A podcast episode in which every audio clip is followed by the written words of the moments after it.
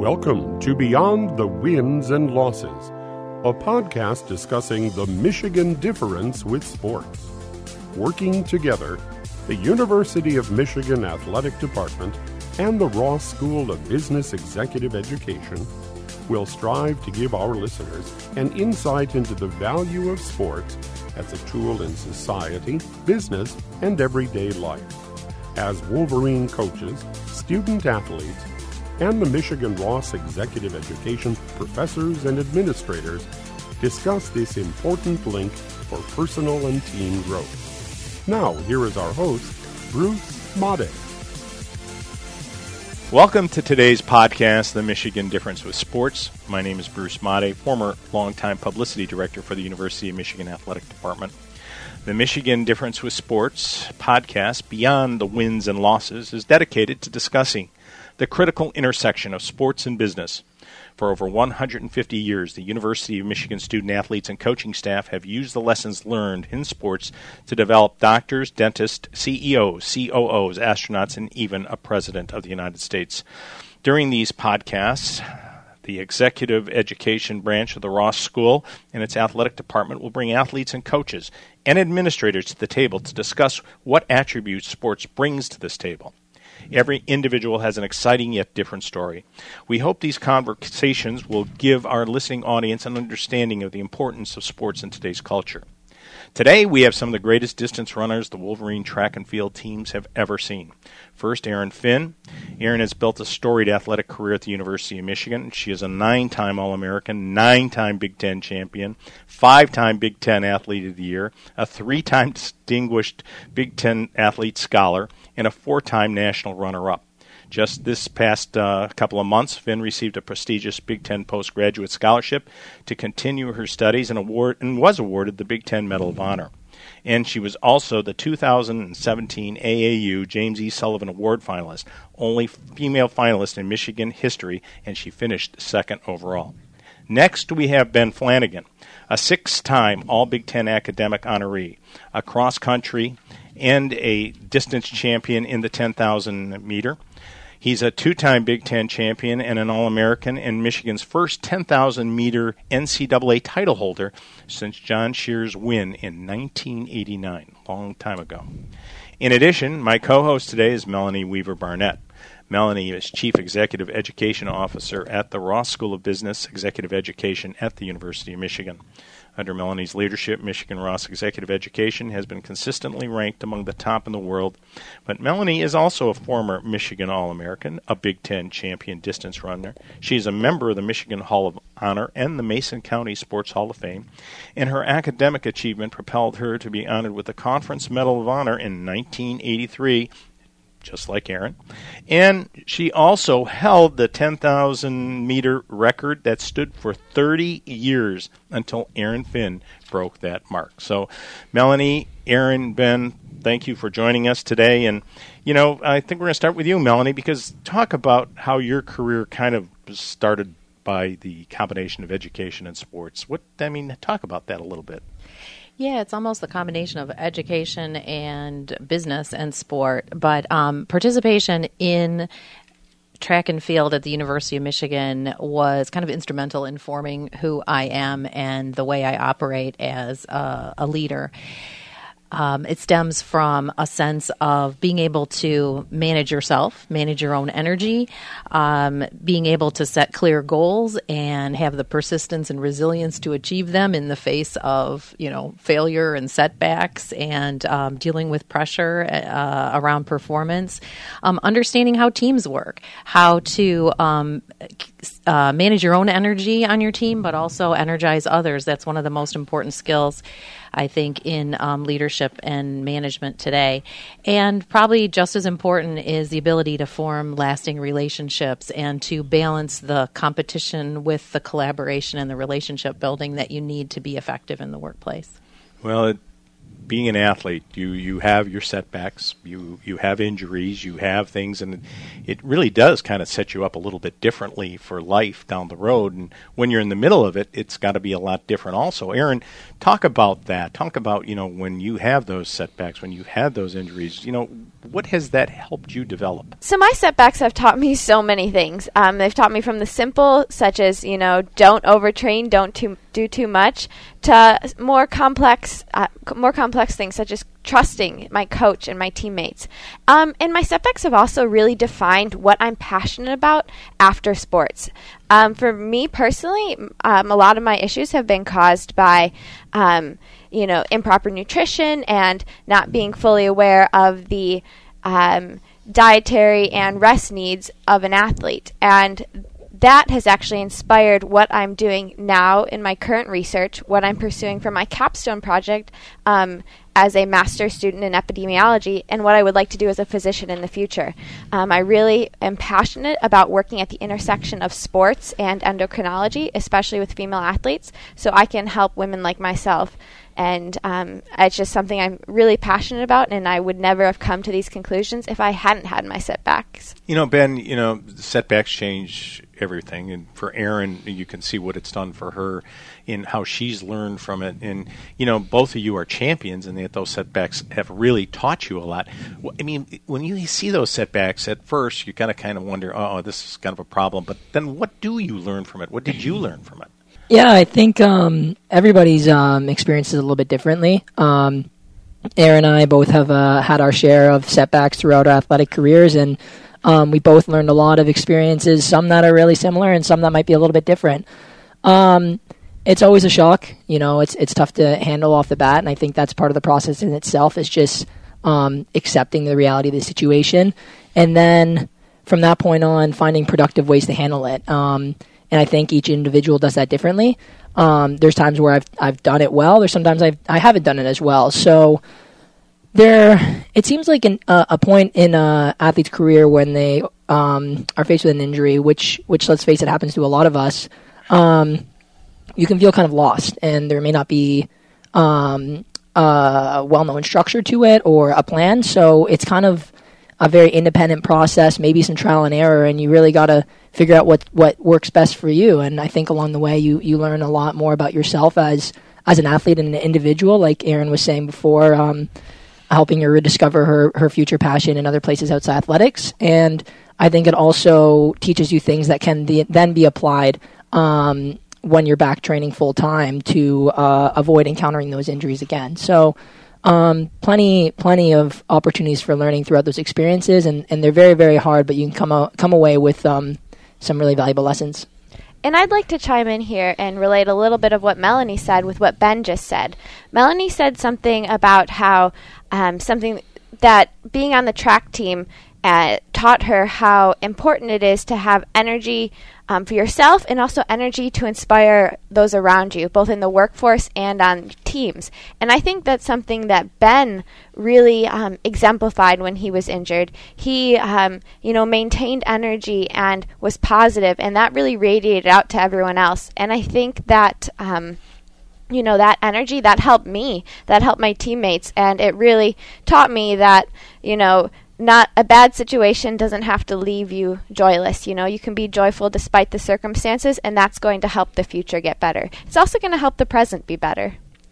Yeah, that's awesome. I think you know you've discovered that by experience, and um, you know, the, some of the research that's been done at the Ross School actually shows that your ability to maintain your own energy and energize others is one of the most important um, skills for success in the workplace. And it's actually a source of power and influence in the workplace, more so than almost any other source of power and influence is your ability to create energy and energize others in the workplace. So as an athlete, you do develop that skill whether you realize it or not. And um, I would even go so far as to say when you're interviewing for a position or um, to get into graduate school or something, you use that as a key point.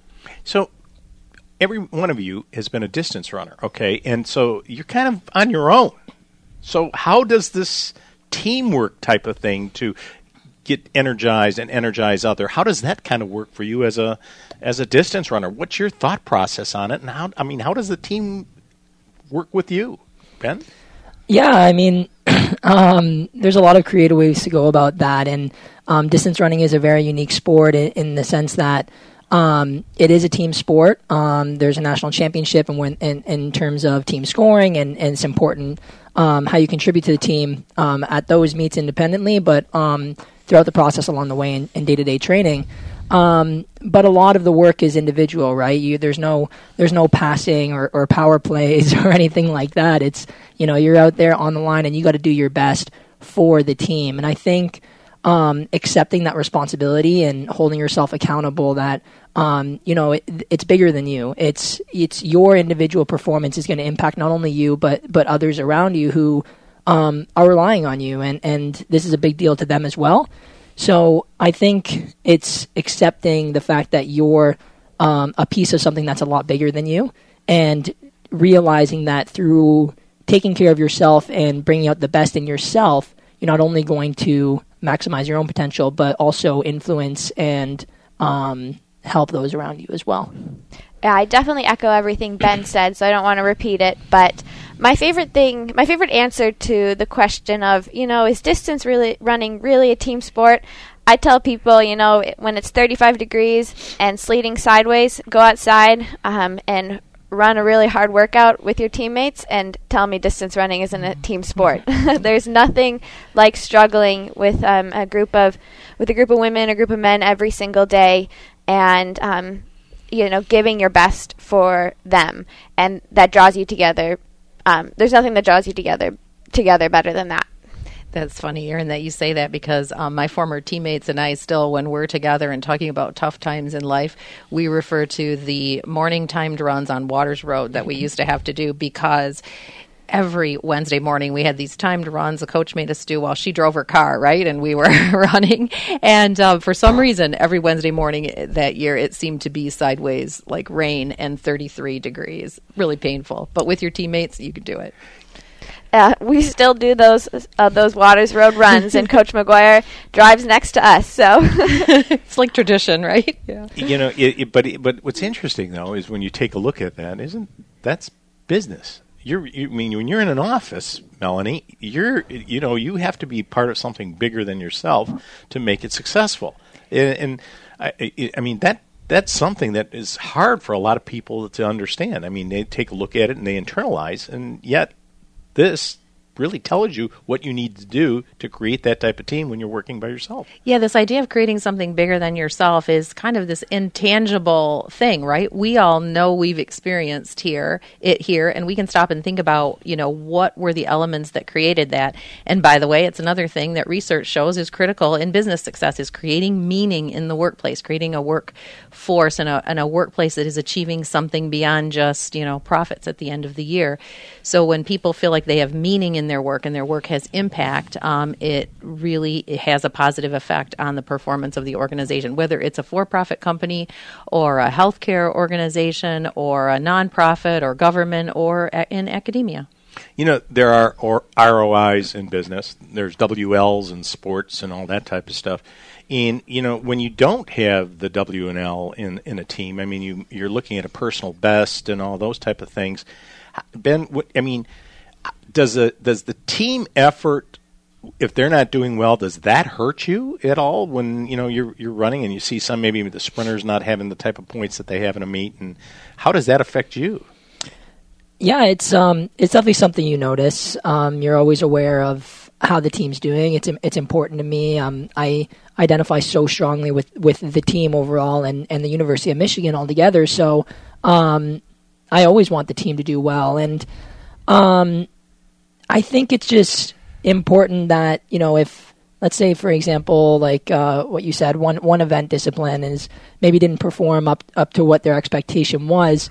Um, i think approaching that in still a, a team based perspective is important. Not saying that you know you let down the team or anything like that but but saying like hey what what can we do to make this better? Like if if one person um, performs less than ideal that's that's something that that we can all relate to, and it's it's something we address as a team, not not particularly um, just identifying it as that individual's performance. So that's kind of when you go back to the drawing board and say, hey, what can we do to handle this, um, move on from it, accept it, um, and ultimately gain the most productivity for um, the future. And I think that comes with a certain level of empathy um, as opposed to guilt. Um, I think athletes um, any sort of constructive criticism after the race, they're going to take very personally. So I think approaching it with more of an empathetic um, attitude is something that um, can be a productive handle like way to handle those situations. You know, and Erin, if you see one of the disciplines maybe not doing what they're doing, does that motivate you even to do even better because of the team aspect uh, when you go out there and run? I think I'm motivated by many types of things. I mean, to be honest, there's nothing more motivating than a teammate doing well. Um, that I think is the most inspiring thing. Um, but when when maybe performance isn't isn't quite as good as as you would have hoped for, uh, that's really a, a sign that okay, what can I change? You know, to change team culture and to change the way this was approached um, in the first place. And then I think that really lends itself to um, another idea of assessing performance differently, you know, and not just based on this quantitative outcome um, as a as a win or a loss or a personal best. Um, I think something I've learned um, during my time at Michigan is how much uh, how important the process is. Um, and if you're taking the right steps on the process, eventually you're going to get the outcome you want. You might not, you know, you might not get there when you want, but you're going to get there and you're going to build a skill set. And so I think um, assessing performance based on a process, um, process outcome and process goals, um, that, that lends itself to much better, much better assessment of how you're doing. And also it's a lot easier to motivate yourself um, because, um, like I said, I'm very motivated when my teammates do well.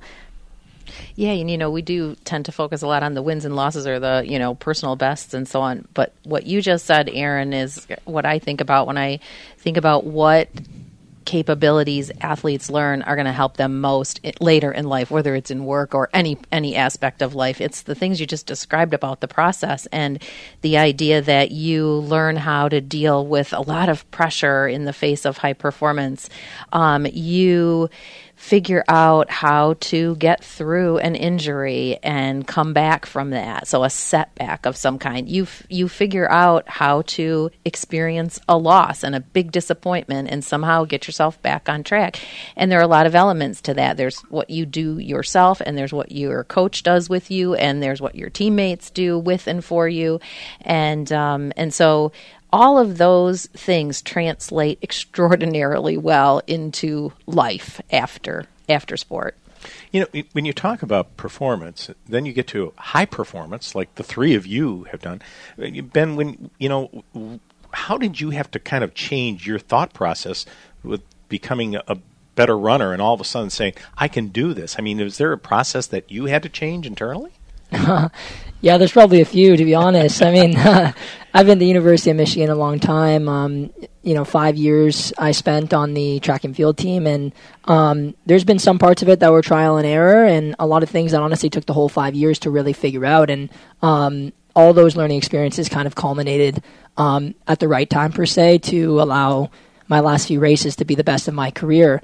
Um, some of the more notable changes, I guess, that um, I've learned through um, being faced or overcoming any sort of adversity, whether it be injury or or less than ideal performance or or whatever else, um, was just accepting where I'm at in the process. A lot of what Erin was talking about, um, you know, rather than jumping the gun and looking too too far ahead, just accepting, you know, the data the way it is. Like, how did this workout go today? Um, that doesn't mean you know I can't be where I want to be. It just means that's where I am today, and what can I do to make tomorrow a little bit better. Um, so I thought that doing that allowed me to have a much more sustainable um, training regimen, which um, you know I thought resulted in a lot more higher quality workouts, higher quality practices, um, and then that translates translated to higher quality races.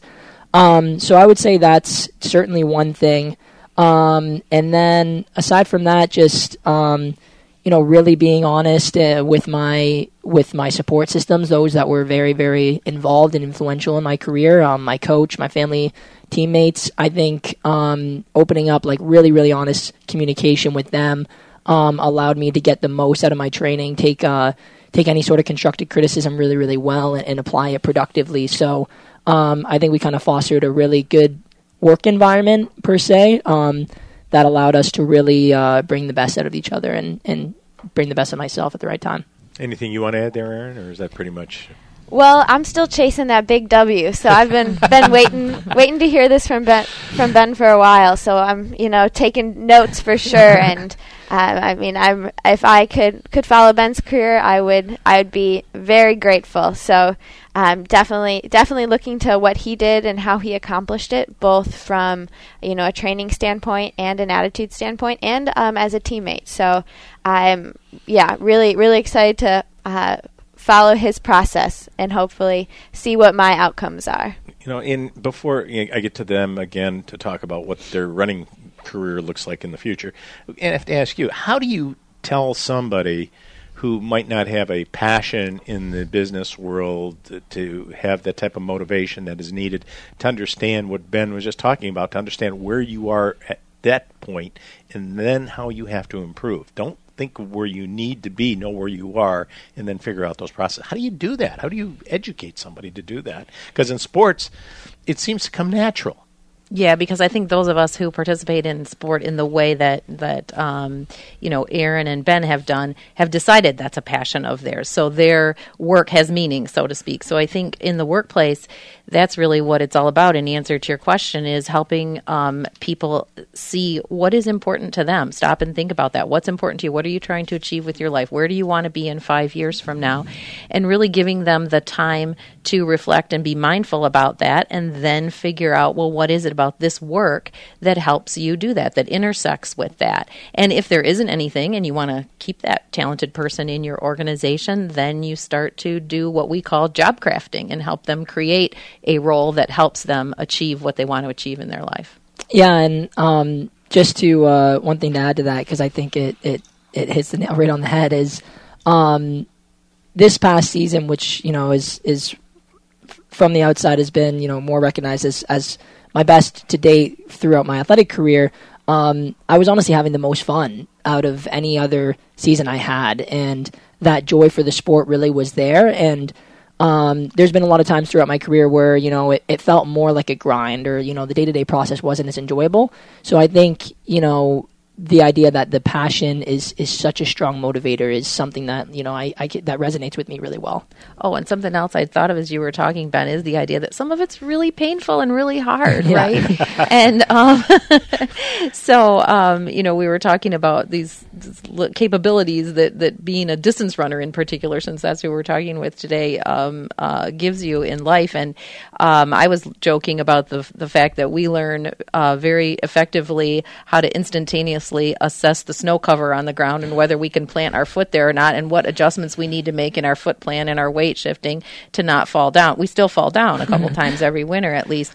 Um, I recently um, summited Mount Kilimanjaro with a group of 30 undergrads from uh, Michigan Ross and our dean and some accomplished alumni who are uh, senior executives in the business world. And um, I will tell you, on summit day, I pulled on advice I got from Nicole Forrester, who had also summited, and I pulled on my experience as a distance runner. I thought about races that I almost dropped out of because I was I was in such you know it was just feeling such pain and, and lack of energy at the moment and I almost dropped out but I finished and I won the race in some cases. And so I thought about that as I was um, doing as I was doing my assault on the summit as they say. And um, it was incredible how much that helped me mentally to make it to the top of that mountain. And, and you're talking about the top of the mountain, of course, a career is there, but we have two runners here who still want to continue their running career. Erin, uh, you want to go into epidemiology, uh, but you still want to run a little bit, don't you, after uh, you graduate? Yeah, I actually want to pursue a career in medicine um, as a physician, I think, um, and use a lot of this the um, the knowledge I've I've gained through my epidemiology masters um, it, as a physician. But you know, running is running is what I want to do right now and for the near future. And it's something that I want to continue to pursue for my entire life because I have that joy and because I have that passion in running. And I'm going to pursue it to um, the amount that I'm able, the amount that life lets me. So. And At some point, you'll open your mind to cross training. ben, uh, you're going to uh, try the uh, pro uh, tour, correct? Yep. So uh, I recently just joined a professional group um, under the sponsorship of Reebok. Um, so that's uh, I'll be dedicating my um, time in the near future, full time to athletics. Um, once I get comfortable in a new city and a new environment, um, that's my, where I might pick up some of the, um, you know, get back into the, into the, workplace as well, some volunteering opportunities, things that I, I like to do. But for the next little while, I'll be doing full time training, full time athletics, and uh, yeah, I'm I'm really excited to transition to the professional scene, um, see what I can I can do on that platform, and um, eyes are on you know international competition, world championships, eventually Olympic games are the big goals, um, along with a lot of um, incre- incremental goals in between.